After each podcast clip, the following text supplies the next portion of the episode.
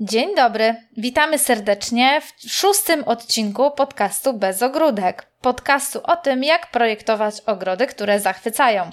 Witamy serdecznie, jest z Wami dzisiaj Iza Kaczmarek z pracowni Gardenika, czyli ja, czyli bez sensu.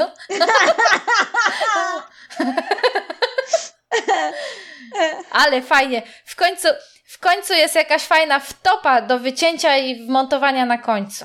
Dobra, to ja zacznę jeszcze raz.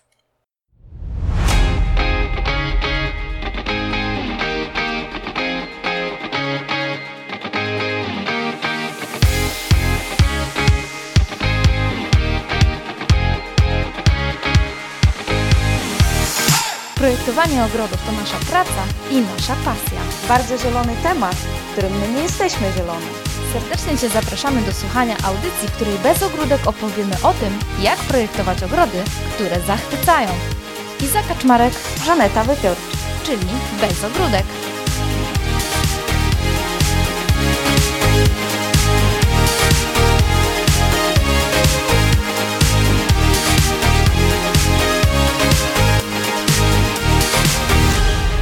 Dzień dobry, witam serdecznie w szóstym odcinku podcastu Bez Ogródek, czyli podcastu o projektowaniu ogrodów i o tym, jak projektować ogrody, które zachwycają.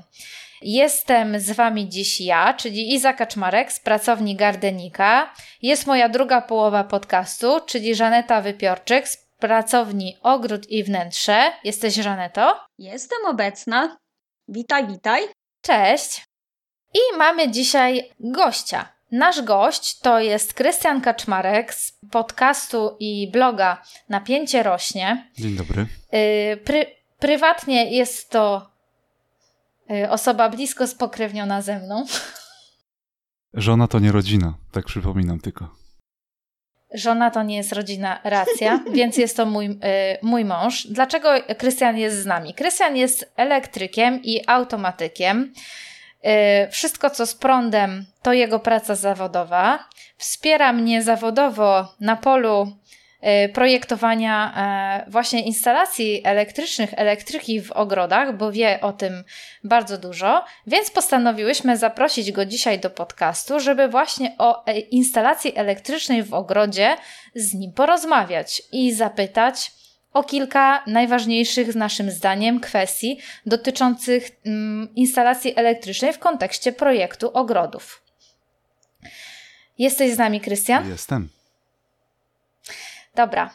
Może chcesz się w jakiś sposób przedstawić? Ja tak próbuję Cię przedstawić, ale może chcesz powiedzieć kilka słów o sobie. Mm, Kim jesteś? Jestem elektrykiem i oprócz tego, że zawód jest to moja pasja. Staram się e, w tym rozwijać, staram się w tym stara, y, stawać coraz lepszym i chcę, żeby em, zawód elektryka był tak postrzegany w pewnym momencie, żeby każdy z elektryków się mógł rozwijać w tym zakresie. Stąd też e, moje Mhm. działania poza zarobkowe, czyli właśnie blog i podcast. Pozazawodowe. Tak, Mhm. No to co, Krystian? Lecimy. ale chciałem się też przywitać. A, Czekam na to już kilka odcinków. żeby się przywitać. Tak. Chciałem powiedzieć, witajcie kochane paszczaki, Czemu paszczaki? bo tak mi się Aha. kojarzą ogrodnicy. Znaczy ja wiem, że to ogrodnik, w, w, tam Dzięki. projektant ogrodu to nie to samo, natomiast ogrodnicy e, mi się tak e, kojarzą właśnie z muminkami i na czystą bajką i z postacią paszczaka. Paszczaki. No dobra. Hmm. No dobra. Zapamiętamy to Kontynuujemy sobie. w takim razie. Zapamiętamy to. Zapamiętamy to tobie. Okej. Pierwsze nasze pytanie, na które, z pytań, które tutaj gdzieś sobie wspólnie uzgodniłyśmy, jest takie, żebyś nam powiedział, jako zawodowiec, z czego w zasadzie składa się ogrodowa instalacja elektryczna. I jakby chodzi nam o to, że mm, no właśnie, my gdzie- gdzieś mamy instalację elektryczną uwzględniać w swoich projektach, ale jakbyś nam tak w prosty sposób spróbował przekazać te techniczne kwestie, czyli co w zasadzie na tą instalację się składa, żebyśmy, żebyśmy miały, żebyśmy mieli taki obraz pełny tej sytuacji. Mm, Dobrze, już mówię. Przede wszystkim można to, myślę, że rozgraniczyć na jakby kilka grup. Bo instalacja elektryczna można e, tak traktować, że składa się na przykład z gniazd i z oświetlenia. Więc można to traktować powiedzmy, że osobno. Ale też y, drugi podział, jaki, jaki można byłoby zastosować, to na przykład, że e, sama instalacja składa się z obwodów. I na przykład tak samo odświetleniowych, czy też zasilania gniazd. A Mhm. obwody z kolei będą składały się z zabezpieczenia, przewodu i odbiornika. Więc to jakby wszystko, co wystarczy, żeby. No, co wystarczy wiedzieć, żeby. mm, Mhm. No, żeby móc y, myśleć o tym, jak zrobić daną instalację, co determinuje też jakby sposób y, projektowania jej. No bo skoro wiemy, że Mhm. coś składa się z obwodów i chcielibyśmy mieć 20 lamp na przykład w ogrodzie, które oświetlają coś, Mhm. to warto byłoby się zastanowić, czy my chcemy mieć jeden obwód, dwa obwody, czy trzy obwody. Mhm. Możliwie jak najwięcej, No właśnie, wydaje bo to- mi się. Wiesz co, jak najwięcej to też może Nie, E, trzeba Ja wypośrodkować. myślę, że po prostu optymalnie, Mhm. nie? Po prostu optymalnie. Ale to jest w zasadzie, myślę, że takie, myślę, że to jest ważne, bo wiele osób ma mm, to, co mówiłyśmy w poprzednim odcinku, tak? Że na jakimś tam etapie budowy domu inwestorzy, ym, jak, jak są w stanie, jak o tym pomyślą, no to dbają o to, żeby wyprowadzić prąd na ogród, wyprowadzić jakieś przyłącze y, jeśli chodzi o prąd na ogród, czyli jakiś, mm, mówiąc mm, potocznie, ja się tu boję dziś używać y, słownictwa takiego związanego z elektryką, no bo to nie jest, nie jestem profesjonalistą, prawda? Ale wyprowadzają jakiś tam kabel, czy elektryk wyprowadza kabel na ogród. Ale mam wrażenie, że właśnie to jest ten moment, kiedy trzeba mieć przewidziane, ile tych obwodów powinno być, a niewiele osób w ogóle się nad tym zastanawia, nie? I to jest takie, no mamy prąd w ogrodzie, no ale jest tam jeden kabel, no to za wiele się z tym nie zdziała, prawda? Dokładnie tak. Generalnie jeden obwód, tak jak mówiłem wcześniej, zabezpieczenie, przewód czy kabel i odbiornik. E, Więc skoro jest jeden, to znaczy, że mamy jeden obwód. To znaczy, że on jest pod napięciem albo jest cały, w sensie wszystko, co z niego jest zasilone, jest pod napięciem, albo nic. Czyli jeżeli byśmy chcieli mieć część lamp włączonych, no to trzeba już e, trochę kombinować, bo z- jednej strony można to zrobić na przykład włącznikami, można dać kilka włączników świateł, tak, i jak będzie pierwszy włączony, to pierwsze światła będą włączone, jak drugi, to drugie i tak dalej. Czyli wcale nie jest tak, że wszystko e, musi być e, załączone albo nie, można to jakoś podzielić. Natomiast No to takie niewygodne. Y, Znaczy, to może na wygodę jakoś dużego wpływu nie ma. Na pewno to jest y, y, trudniejsze później do wykonania, no bo te połączenia trzeba gdzieś wykonać i tak dalej, ale chodziło mi bardziej o coś innego. Chodziło mi o też bezpieczeństwo, bo to jest y, z mojej perspektywy najważniejsze, jeśli chodzi o obcowanie z prądem jako takim. Jeżeli mamy obwód oświetleniowy, to musimy go zabezpieczyć inaczej niż zabezpieczamy na przykład obwód gniazd.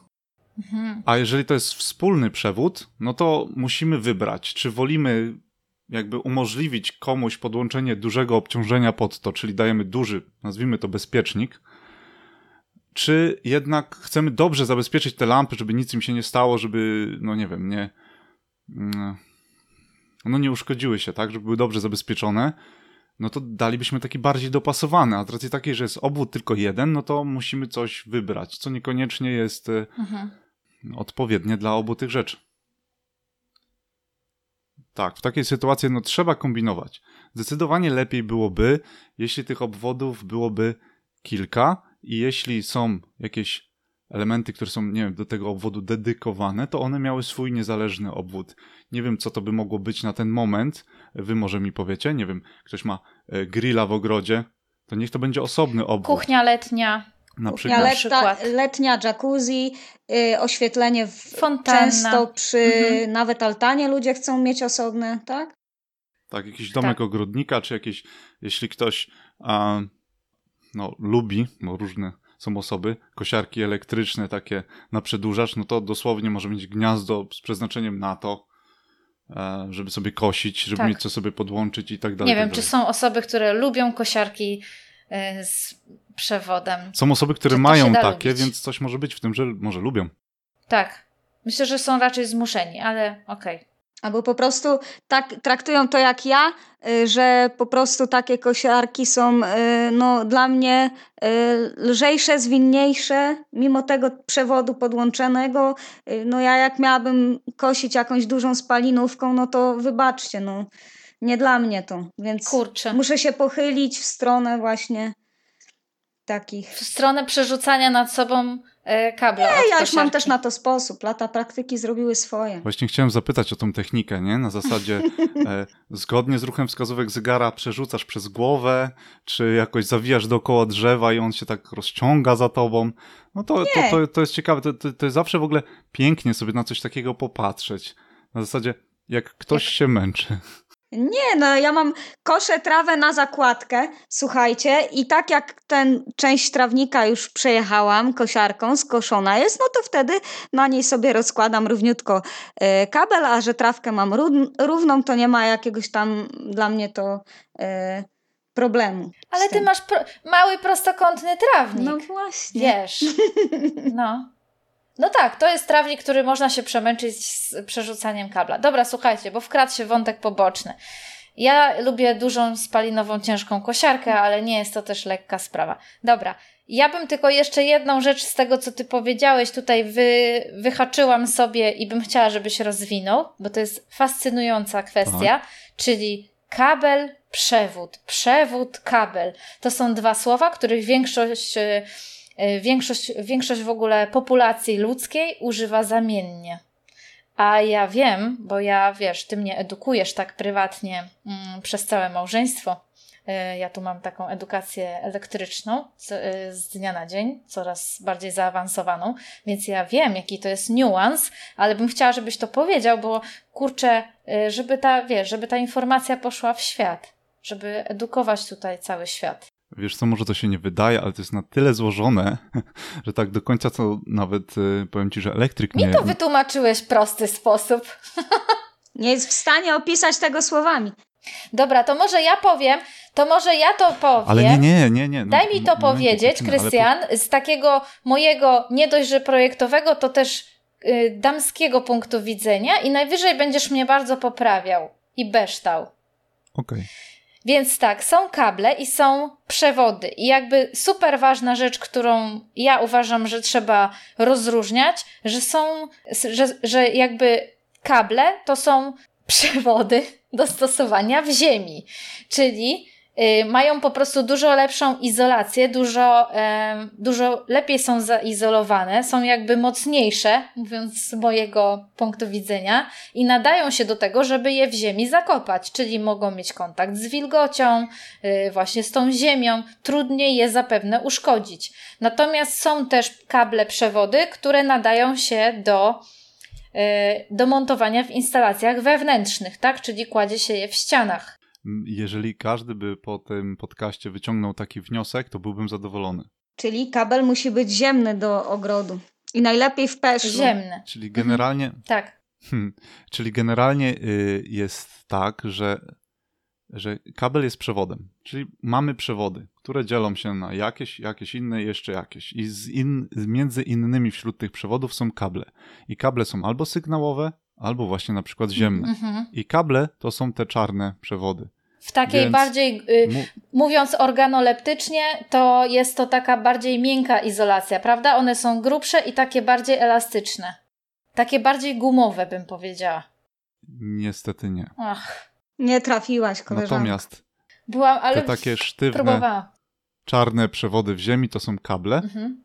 po prostu, więc można na wprost powiedzieć, że i w projekcie tak napisać, że kable ziemne. Kable nie ziemne. I to jest- to tak. nie jest nic złego oczywiście, Mhm. natomiast kable ziemne należy położyć. Do tego obwód takim, na przykład może właśnie inaczej. Jest potrzebny obwód y, do fontanny, jest potrzebny obwód do oświetlenia w rabatach, jest potrzebny obwód do właśnie domku ogrodnika na przykład.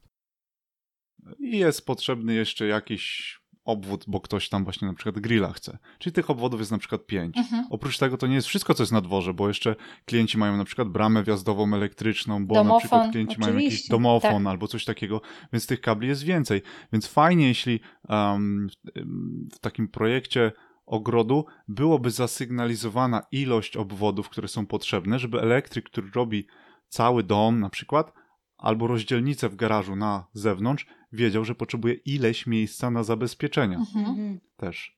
To jest bardzo istotne, że ta ilość obwodów myślę, że jest istotna.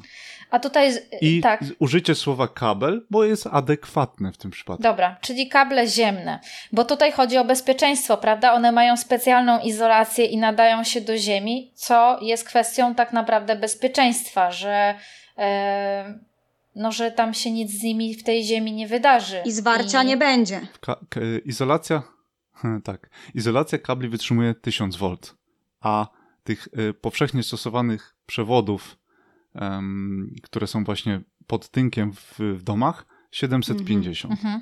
Dodatkowo izolacja kabli wytrzymuje też, czy też jest bardziej odporna na oddziaływanie promieni słonecznych, a tu dokładnie chodzi o Mhm. e, UV, Mhm. Tak, które jest składową tych promieni, czyli też nie parcieje powiedzmy od czegoś takiego. Mhm. I no i właśnie na wilgoć. Też jakby się nie zmieniają jej parametry tak szybko jak przy, w przewodach, więc może być zakopana kilkadziesiąt lat i się nic z tym nie stanie. Użycie tych białych przewodów, e, zakopanie ich w ziemi powoduje, że po kilku dosłownie latach Mhm. zaczynają być jakieś pierwsze problemy. No i z jednej strony ktoś, kto tak zrobi, to ma wrażenie, że jest wszystko w porządku, bo działa i bo się nic złego nie dzieje, ale to będzie działało stosunkowo krótko, No jeśli tak można powiedzieć, o na przykład 4-5 latach. Mhm. No i może być niebezpieczne. No, w, jeśli jeszcze dodatkowo będzie, będą jakieś błędy w zabezpieczeniu tego obwodu, to Mhm. tak. Właśnie. Dobra, a jeszcze mi tak wypłynęła jedna rzecz z tego, co ty, Żania, powiedziałaś, bo też się z tym właśnie spotkałam, że, ale w ogóle, w ogóle też dlaczego to jest ważne, te kable i te kable ziemne, bo kable ziemne ogólnie są droższe, prawda? To jest droższy, mm, no one są droższe.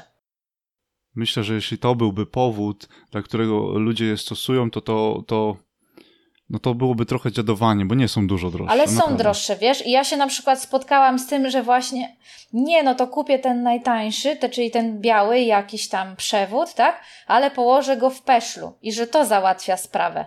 Ale wcale tak nie jest. W sumie cieszę się, że wracamy do peszli, bo też Żaneta powiedziała coś tam o peszlu. No właśnie. Co, z czym nie do końca się zgadzam. to nie jeden. Ale z czym nie do końca się Że? zgadzam, Żania, niestety. E, Że te peszle to one mają troszeczkę inną rolę niż by się wydawało. Mhm. Bo y, ludzie chcą właśnie, tak jak Iza powiedziała, włożyć przewód do peszla zamiast stosować kabel, Tak. co jest droższym rozwiązaniem, Tak. bo przewód plus peszel jest droższy Mhm. niż kabel. Mhm. Natomiast, bo myślą, że to ochroni przed wilgocią.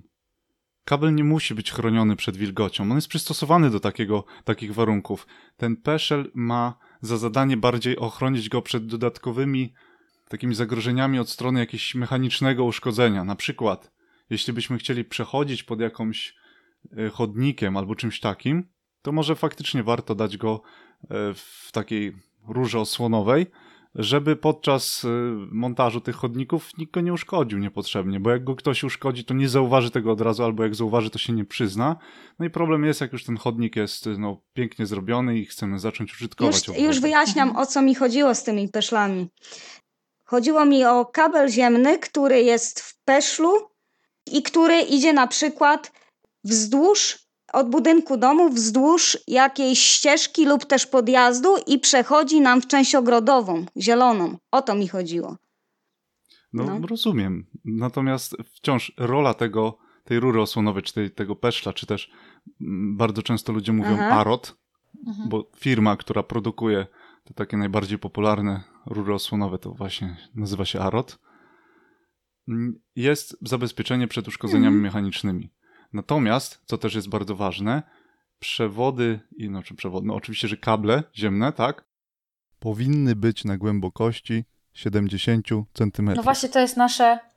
To jest Więc e, po co kolejne pytanie. zabezpieczać się taką rurą, jeśli tam nikt tego łopatą no, nie zahaczy, chyba że mu ta łopata wpadnie po sam e, koniec. Różni tak wykonawcy się, Krystian, zdarzają, dlatego e, następna kwestia warta właśnie poruszenia, e, skoro już ją e, poruszyłeś, jest taka, jak powinna być wykonana ta instalacja elektryczna i chodzi właśnie o, kwestii, y, o kwestię bezpieczeństwa czy głębokość, którą właśnie powiedziałeś.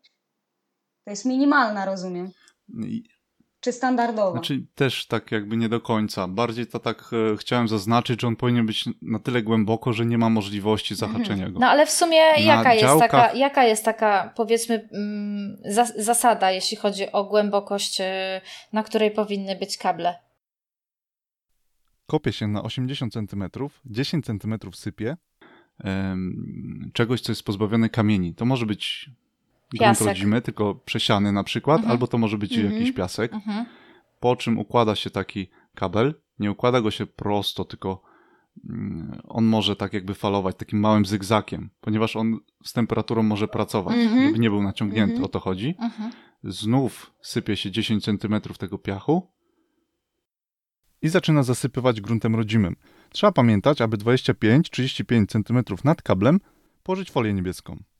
Po to, żeby oznaczyć, jak ktoś zacznie w tamtym miejscu kopać, to kopie się do folii, ona jest koloru niebieskiego, to znaczy, że kabel niskiego napięcia przechodzi. O, kolejna wskazówka fajna.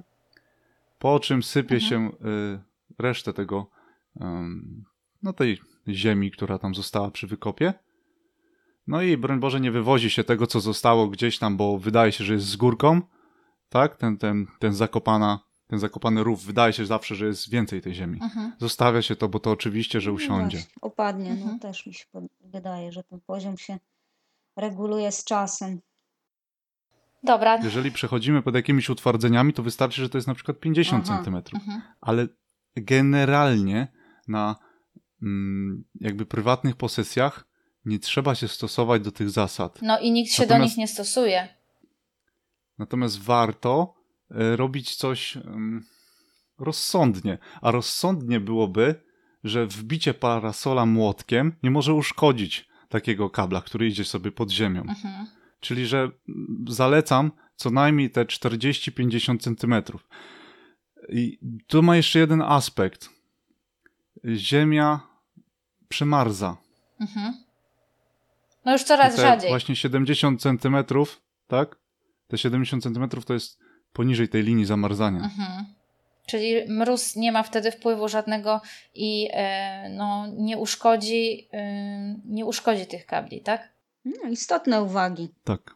No ja na przykład tego Mhm. nie wiedziałam.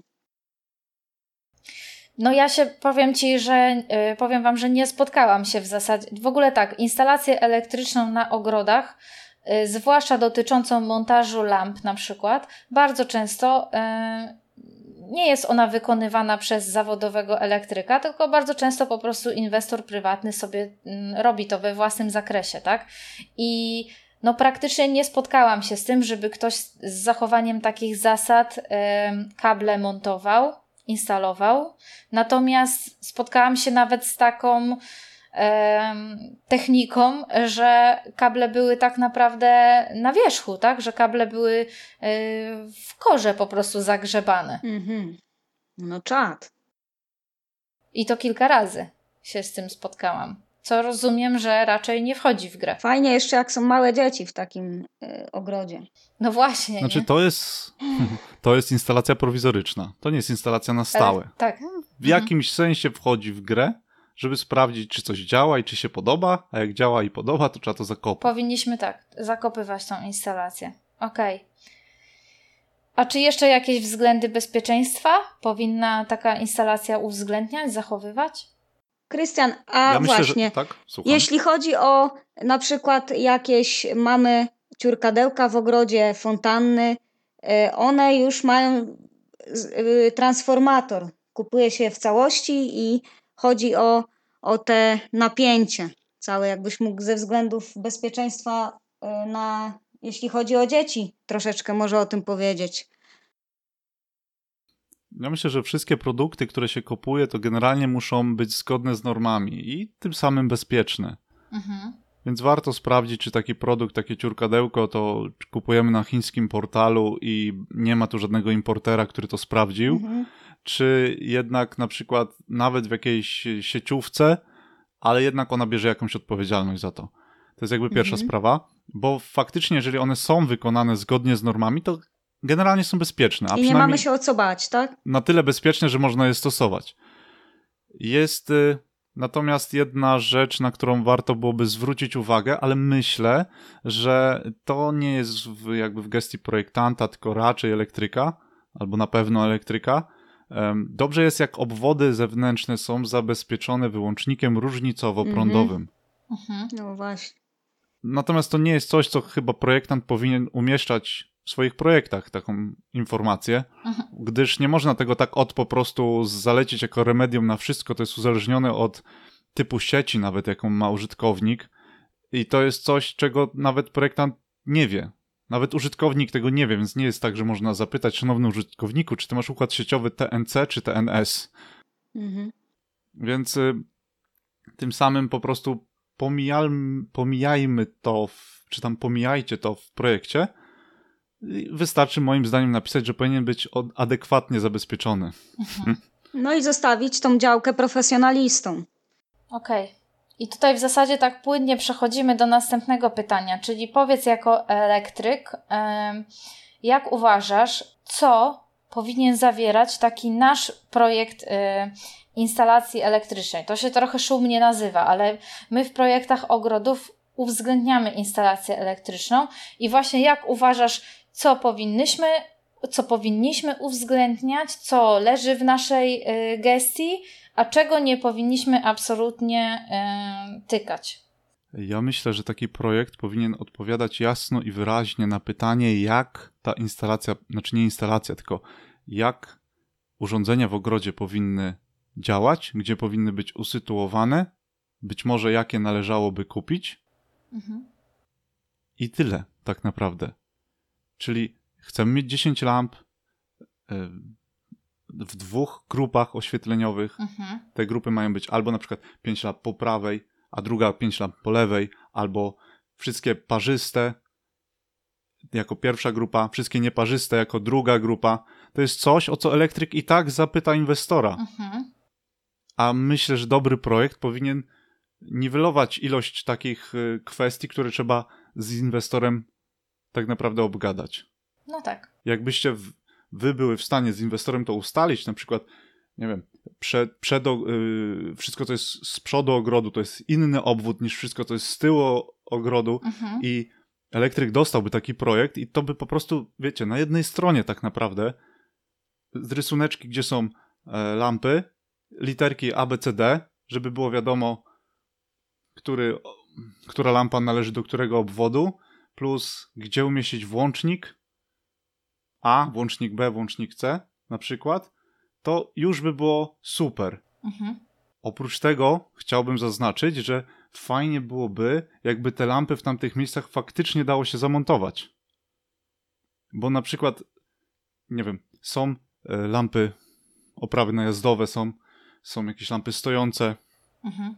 I to nie, to nie jest tyle, co postawić lampę na trawniku i ona stoi.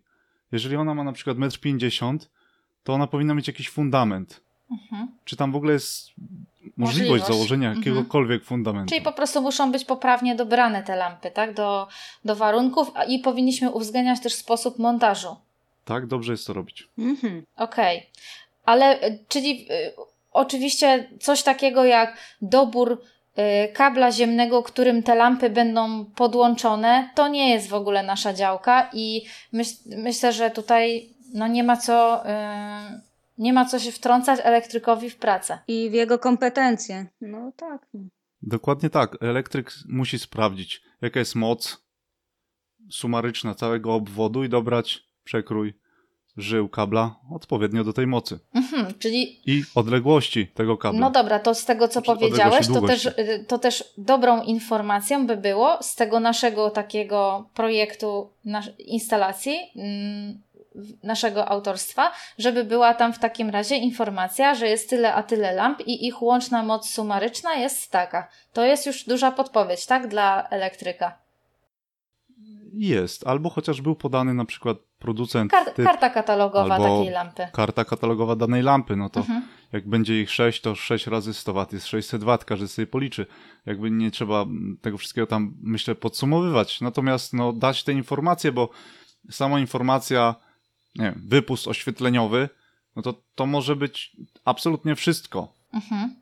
No dobra, a po, y, powiedz jeszcze, bo ja na przykład często piszę takie jak gdyby zalecenia co do instalacji elektrycznej i tylko tam się w nich, y, w nich staram się zakomunikować, zasugerować takie na przykład rozwiązania, że tak jak na przykład właśnie są lampy podzielone na jakieś dwa obwody, że jeden z tych obwodów y, sugerowałabym, żeby na przykład był z wyłącznikiem czasowym, czyli że na przykład nie ma sensu, żeby te lampy, żeby połowa lamp świeciła się całą noc, tylko żeby wyłączały się o jakiejś określonej godzinie. Czy takie informacje to, to też gdzieś tam warto uwzględniać? To absolutnie się sprowadza do właśnie tego punktu, o którym mówiliśmy, jak to ma działać. Mhm.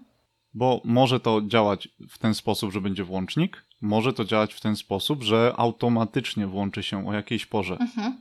Czy to będzie włącznik czasowy, czy włącznik astronomiczny, czy jeszcze cokolwiek innego, co Może czujnik ruchu. sobie elektryk, Mhm. czy też czujnik ruchu, czy, czy, czy jeszcze coś na zasadzie, że połączenie czujnika ruchu z czujnikiem yy, zmierzchu i jednocześnie na przykład właśnie zegarem astronomicznym, co w ogóle może działać na zasadzie takiej, że coś się włącza tylko po godzinie 16, tylko jak był ruch, ale nie świeci dłużej na pewno niż do drugiej w nocy, bo jest jakaś przerwa nocna zaprogramowana. Jest tam multum możliwości. Coś może być załączane radiowo, coś może być załączane jeszcze inaczej, zintegrowane z automatyką, którą ktoś ma w domu, albo cuda na kiju.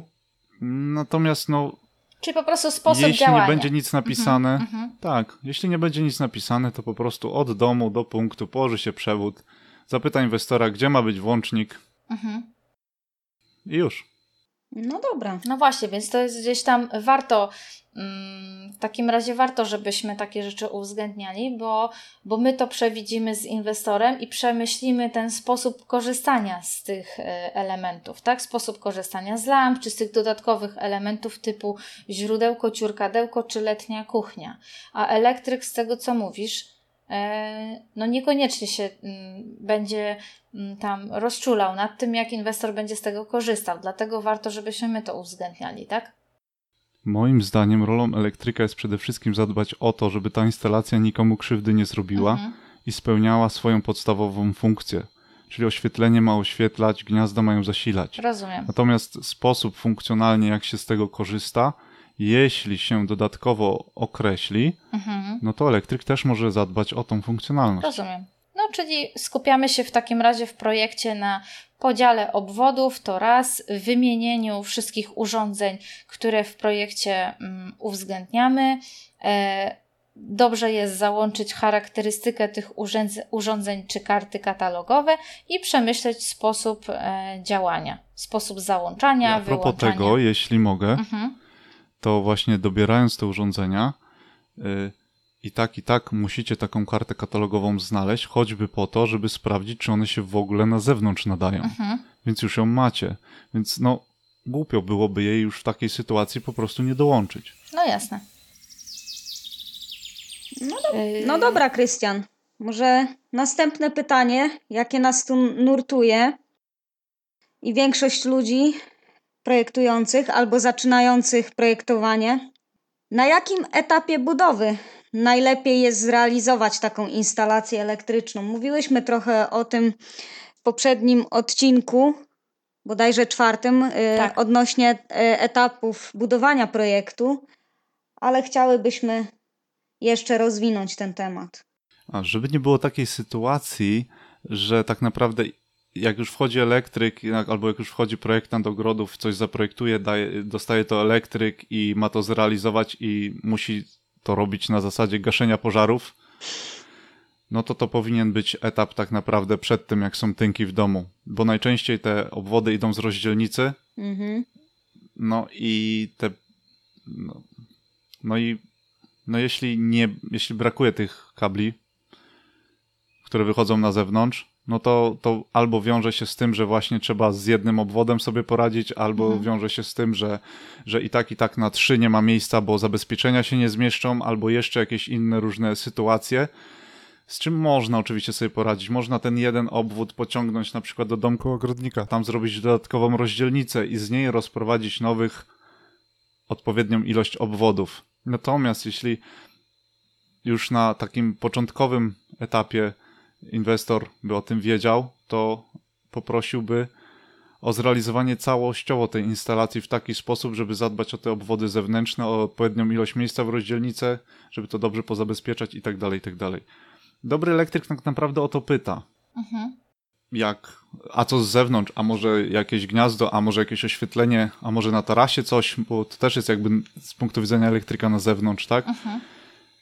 Natomiast no, jak już dostaje jakąś odpowiedź, zrealizuje jakąś wizję, a później pojawiają się nowe fakty, no to trzeba jakoś się z tym zmierzyć. Oczywiście, że lepiej dla wszystkich, mniej pracy, yy, taniej byłoby, jeśli to byłoby z góry określone. Mhm. Czyli w zasadzie mm, w tym samym czasie, kiedy wykonuje się instalację elektryczną w domu, w środku. No tak Dokładnie. jak mówiłeś. Najmniejsza ingerencja. Z tą może różnicą, że chodzi bardziej o to, żeby odpowiednią ilość obwodów powyprowadzać, a faktycznie Tak, a to je co później to... porozprowadzać można Mhm. oczywiście już, już na koniec. Bo, bo to ja wiem, że to jeszcze tak naprawdę nie wszystko. To są jeszcze inne branże do zgrania też, a z waszej, właściwie z, z waszej branży, a nie tylko sam prąd, nawet nawadnianie, tak? Mhm. Ma czujnik y, mm, opadów. No to też, żeby później nie był poprzypinany gwoździami za rynną, wyprowadzony na dach, można to zdecydowanie zrealizować e, wcześniej, zanim w ogóle będzie mm, elewacja na przykład zrobiona, No tak. czyli będzie po prostu Mhm. rurka tam. Tylko trzeba to mieć przemyślane na dobrym, y, na dobrym etapie. Okej, dobra. Takie następne pytanie, jakie nam przyszło do głowy, dotyczy, do, dotyczy oświetlenia. I tu jeszcze bym e, chciała wrócić do tego, co tak trochę napomknąłeś, czyli w jaki sposób ubierać, e, wybierać urządzenia, e, czyli wybierać lampy, jakie one muszą mieć parametry, żeby nadawały się na zewnątrz i jakbyś mógł nam powiedzieć o takich jakichś kilku radach dotyczących y, zarówno doboru, jak i rozmieszczenia oświetlenia w ogrodzie. Jeśli chodzi o parametry, które muszą lampy spełniać, to jest jeden najważniejszy i to jest y, stopień szczelności, powiedzmy. Mhm. Jest taki parametr jak parametr IP. I tam później są dwie cyferki. Tak, wiemy. Pierwsza cyferka to jest ochrona przed ciałami stałymi, a druga przed wodą. Więc żeby coś można było nazwać bryzgoszczelnym i stosować na zewnątrz, to musiałoby być IP co najmniej 44.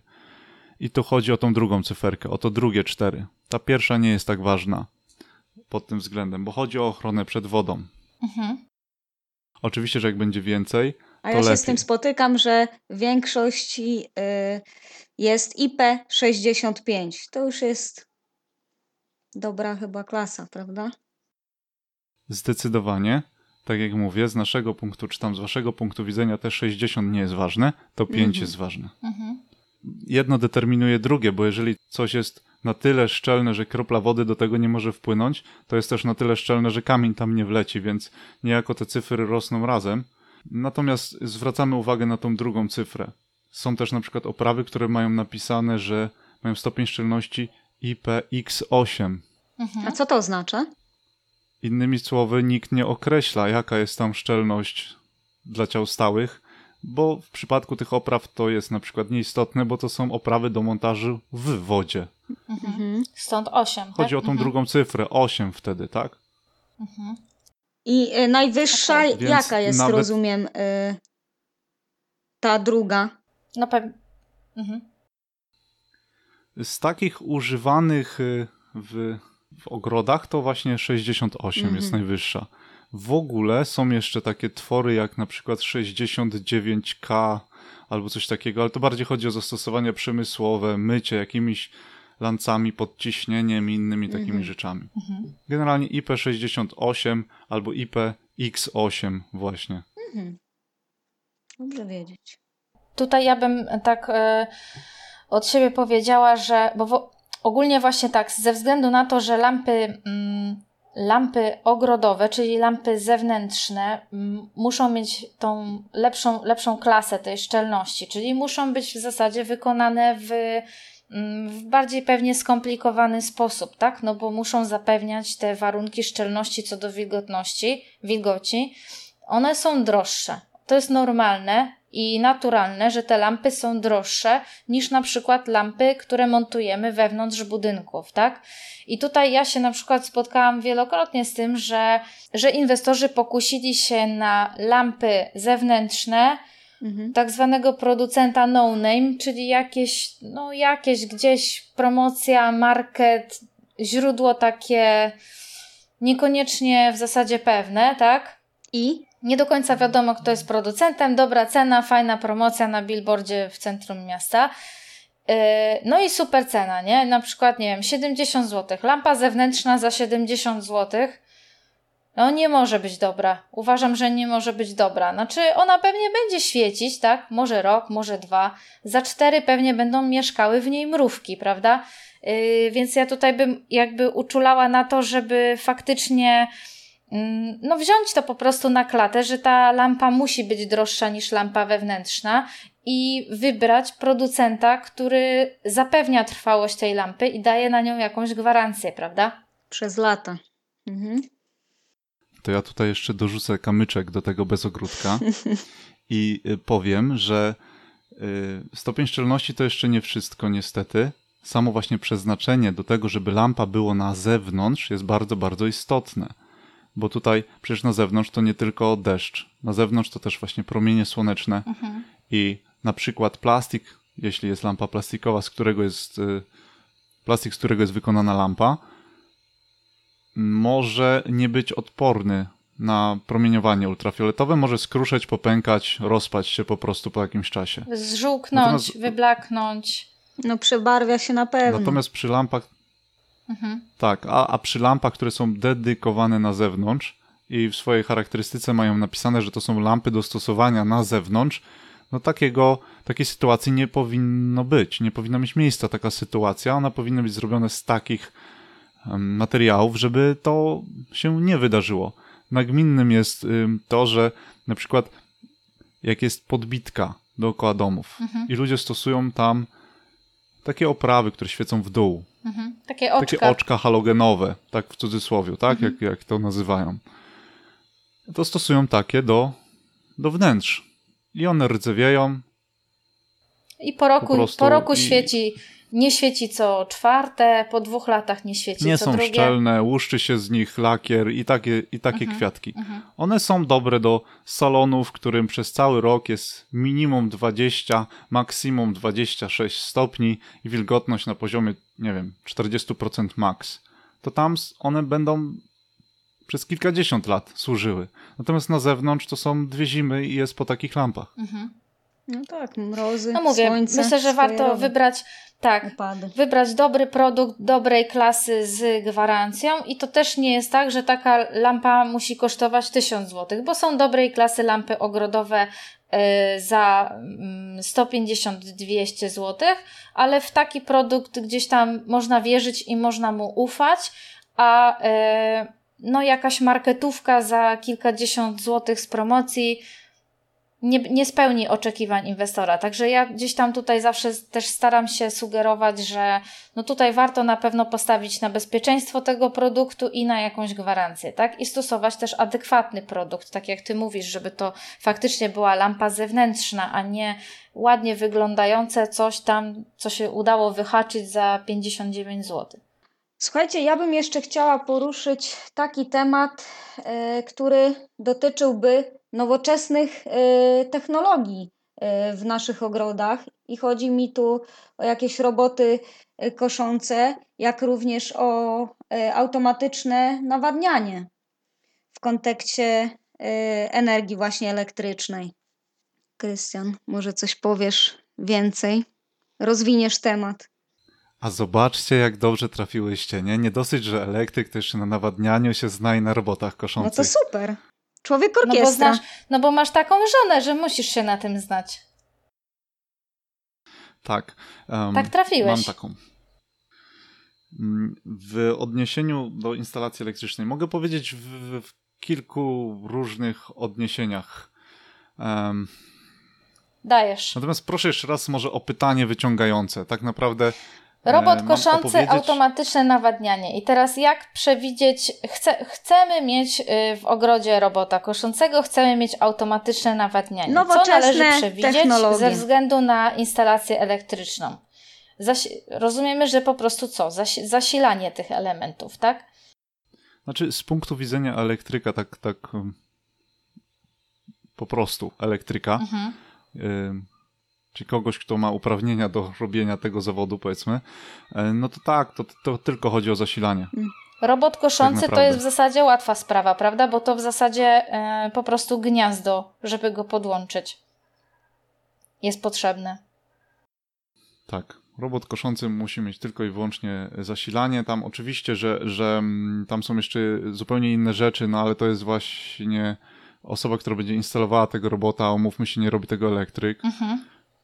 No to musi wiedzieć, jak, jak przełożyć, jak położyć przewody antenowe do niego, e, w jaki sposób i tak dalej, i tak dalej. Natomiast ja mogę po prostu powiedzieć też coś a propos takich robotów koszących e, w kontekście ochrony środowiska. Taki, taką ciekawostkę mam nadzieję. Mhm. Y, Zastanawiałyście się, ile kosztuje na przykład, bo to się przekłada też tak naprawdę na ochronę środowiska, ile kosztuje skoszenie ogrodu takim robotem koszącym, zwykłą kosiarką, a na przykład kosiarką spalinową. Na pewno poszłabym w nowoczesną technologię. Czyli robota Zdecydowanie, koszącego. zdecydowanie najtaniej jest zrobić to e, robotem koszącym. On, z, on zużywa około na całe koszenie ogrodu około 800 metrów kwadratowych. Ogrodu czy trawnika? około- Trawnika. No, no faktycznie może bez sensu jest kosić ogród, tak? No właśnie. Także skośmy tylko trawnik. Widzicie, dla mnie ogród i trawnik to czasami, jak dla pewnie większości laików w tym temacie, to jest to samo. Ale faktycznie, zdecydowanie podobają mi się wasze ogrody i nie mówię tylko o samych trawnikach. Także tak, tak, tak, bije się w pierś. 0,2 kWh to jest 800 metrów kwadratowych. Mhm. Czyli generalnie, jeśli ktoś nie wie, czy to dużo, czy to mało, to to jest bardzo mało. A zwykła kosiarka, jakby do tego elektryczną przyrównać. Tak. To Średnio. znaczy, żeby skosić właśnie te 800 metrów kwadratowych, to trzeba byłoby sobie pomyśleć, ile ostatnio trzeba było benzyny nalać do tej kosiarki. Czy dwa litry wystarczyły? No, myślę, że wystarczyłyby. Pewnie, pewnie Nie. ledwo, w zależności od tego, jak Też duża mi się trawa. Nie wydaje. 800 metrów to już jest sporo, Iza. A w przypadku y, kosiarek elektrycznych? Ile by to? Kosiarka elektryczna jest dużo, dużo większej mocy. Czyli I- zużycie prądu będzie większe. Tak? będzie większe. Ona się tak, tak naprawdę e, nie jest wykorzystywana w, w sprawny sposób. Mhm. Ona dużą część tego, jak pracuje, to po prostu mieli Mhm. powietrze. Robot koszący adekwatnie e, uruchamia szybciej bądź wolniej po prostu noże, żeby, żeby jednak tą energię oszczędzać, no bo on ma jej ograniczoną ilość, jest na tym, na tym skupiony, więc tyle mogę dodać, że tak powiem, do robotów koszących, Mhm. bo z punktu widzenia elektryka, no to jest gniazdo zasilające i tak naprawdę z punktu widzenia elektryka to samo e, się tyczy nawadniania. No sterownik musi mieć zasilanie, no i, i tak naprawdę tyle. Jeżeli elektryk mm, będzie chciał zrobić roboty ziemne i położyć kabel sterujący pomiędzy wyspą zaworową a sterownikiem i też na przykład y, wciągnąć rurkę pod elewację, później pod czujnik deszczu, no to jeśli można, to warto takie jakieś uzgodnienia międzybranżowe Zrobić. zrobić, i Mhm. otworzyć na to tam jakby umysł inwestora, żeby o to sobie zadbał, wspomnieć mu o tym. Ale tak naprawdę powiem wam, że raczej elektryk no, nie będzie robił nawadniania albo rozkładał robota, więc dla niego to jest tylko dodatkowe dwa obwody. No tak, ale w kontekście na przykład sterownika do nawadniania, no teraz umówmy się, większość ogrodów automatyczne nawadnianie posiada, tak? Będzie posiadało i już raczej większość inwestorów zakłada na etapie budowy domu, że to nawadnianie w ogrodzie się pojawi. To warto mieć to przemyślane, prawda? Czy będę chciał mieć czujnik, y, ster przepraszam, sterownik do nawadniania wewnątrz budynku, na przykład w garażu, mhm. czy chcę go mieć na zewnątrz, na elewacji, albo gdzieś na przykład na tarasie, czy yy, w domku ogrodnika, który planuje, albo w jakiejś wiacie. Tak, chodzi o miejsce, o rozmieszczenie tego, masz rację. Mhm. I tu się zgadzam, absolutnie się zgadzam. E, natomiast myślę, że no, elektryk nie musi tego wiedzieć, tak? No nie, ale to właśnie my też możemy gdzieś e, w tym naszym projekcie instalacji elektrycznej zawrzeć jakby z góry, tak? Czyli takie wytyczne w zasadzie dla elektryka do wykonania instalacji elektrycznej. Tak, jeśli ma położyć trasy kablowe, absolutnie tak. Y, I tu warto byłoby być może e, wiedzieć, jaki faktycznie powinien być to kabel, bo tego akurat elektryk może nie wiedzieć. Mhm.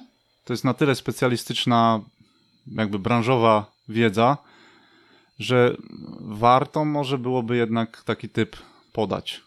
Ale o jaki kabel teraz Ci chodzi? O ten sterowniczy pomiędzy wyspą zaworową tak. a sterownikiem. Mhm. Tak. Y, no i my wiemy, że, y, że są mm, systemy dekoderowe. My wiemy też, że są systemy tak sterowane bezpośrednio, takie zaworami bezpośrednio ze sterownika. No i w jednej czy w drugiej sytuacji to jest, to jest inny kabel. Mhm. E, my wiemy, że tam jest najczęściej 24 V prądu przemiennego elektryk mógłby tam rzucić kabel na, z izolacją na 1000 V, no bo on może tego po prostu nie wiedzieć. Jeżeli mhm. tylko tyle by mu się określiło, że ma być to kabel na przykład siedmiożyłowy, no to to może być dla niego mało. Mógłby, mógłby popełnić jakieś, jakieś yy, może nawet nie można by tego było nazwać błędy. Mógłby zrobić coś, co później no nie byłoby tym, czego my oczekujemy. Mhm. Więc w tamtym przypadku warto byłoby faktycznie wiedzieć, mm, jak coś takiego się dobiera i z chęcią wam o tym powiem. Okej, okay, no to powiedz. No okej, okay, to jak już e, wiemy, potrzebujemy kabel, czyli coś, co będziemy mogli zakopać i zapewne wiemy, ile mamy sekcji. Zasada jest taka, że jest potrzebna o jedna żyła więcej niż jest sekcji. Czyli jeśli mamy sekcję 3 potrzebujemy czterożyłowy kabel. Czasami warto też pamiętać o tym, że przez studnię zaworową, ze studni zaworowej możemy wychodzić y, czujnikiem opadów, więc y, warto mieć tam jakiś zapas, właśnie na przykład te dwie żyły więcej. A jeśli chodzi o to, jaki y, kabel zamówić, no to odpowiednim hasłem byłoby powiedzieć w hurtowni, że potrzebny jest po prostu kabel zewnętrzny domofonowy na przykład, albo skrętka zewnętrzna i warto pamiętać, żeby jeśli odległość jest y, duża, zadbać o to, żeby żyły były odpowiednio grube. I na przykład kablem odpowiednim mógłby być XZTKM XPW, na przykład 5 razy 2 razy 0,8, co znaczy, że będzie 5 par żył, czyli 10 żył z średnicą żyły 0,8. To ostatnie to jest średnica żyły w przypadku kabli e, właśnie telefonicznych. Natomiast w każdym innym przypadku to byłoby pole przekroju tej żyły. Tu jest inaczej dla ułatwienia. I to w zasadzie tyle, ale myślę, że a wrzucajmy takie informacje do waszej teczki. O czym jeszcze pogadamy? Wiesz co, a jeszcze jedna rzecz mi taka przyszła do głowy, jak mówimy o tych takich now technologiach nowoczesnych w ogrodach, bo tak, w ogrodach bardzo często pojawiają się jakieś dodatkowe elementy małej architektury, na przykład domek ogrodnika czy altana. Altana z funkcją mm, wypoczynkową, czy z funkcją wypoczynkową oraz jakąś funkcją magazynową, gospodarczą, ale są takie budowle. Y, I teraz myślę, że coraz częściej spotykamy się też z tym, że na dachach takich konstrukcji mm, w pewnym momencie inwestorzy chcą zamontować e, ogniwa fotowoltaiczne. I czy to jest jakieś wyzwanie, jeśli chodzi o instalację elektryczną? Żeby to nie było na tym samym budynku, w którym się mieszka, tylko na osobnym budynku. Tak. Znaczy, wyzwaniem to to nie jest, oczywiście. Z rozdzielnicą główną w budynku i rozdzielnicą do tej yy, fotowoltaiki Mhm. musi być połączona kablem po prostu. Mhm. Bo taka instalacja fotowoltaiczna to jest taka, tak naprawdę taka nasza własna elektrownia. Ona produkuje prąd. No to ona ten prąd musi gdzieś dostarczyć. Mhm. No i chcemy, żeby dostarczyła go nam, jako my sobie tu mieszkamy i chce, jesteśmy podłączeni do dwóch elektrowni. Do zakładu energetycznego i do tej naszej w ogrodzie. Mhm. Więc potrzebujemy, żeby kablem y, to było połączone ze sobą. No dobrze, ale to tak nie działa, że e, jak masz taką instalację, to nadwyżkę prądu możesz wprowadzać do sieci elektrycznej? Y, Tak, możesz, ale pamiętaj, że ten nasz dom jest połączony do sieci Mhm. energetycznej, więc jeżeli doprowadzimy tą naszą własną elektrownię w to samo miejsce, no to to, co zużyjemy my, to, to zużyjemy my, a to, co będzie za dużo, to w jakimś sensie jest połączony do sieci energetycznej, zużyje nasz sąsiad. Okej, czyli to jest tylko kwestia tam gdzieś po drodze y, montażu, rozumiem, jakiegoś licznika, jakiegoś opomiarowania tego prądu. Yy, Też nie. Yy, Licznik ten, który jest yy, yy, zamontowany w złączu kablowym, yy, jest dwustronny, a ten kabel z naszej elektrowni jest wpięty przed tym licznikiem. Czyli on jest w stanie określić, ile tego prądu poszło do nas, a ile od nas wyszło. Mhm, w ten sposób. No patrz, prąd to jednak jest taka tajemnicza sprawa. Leniwa bestia. Idzie tam, gdzie mu łatwiej.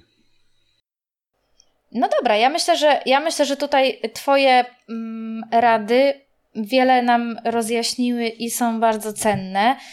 Y, mamy też taki pomysł, y, żeby zebrać te wszystkie informacje, które nam przekazałeś, trochę nam jeszcze dopowiesz, żeby stworzyć takie ogólne zalecenia projektowania instalacji elektrycznej w ogrodach. Takie trochę wytyczne, które oczywiście wrzucimy do naszej zielonej teczki, która jest dostępna na naszej stronie internetowej po y, zapisaniu się na newsletter.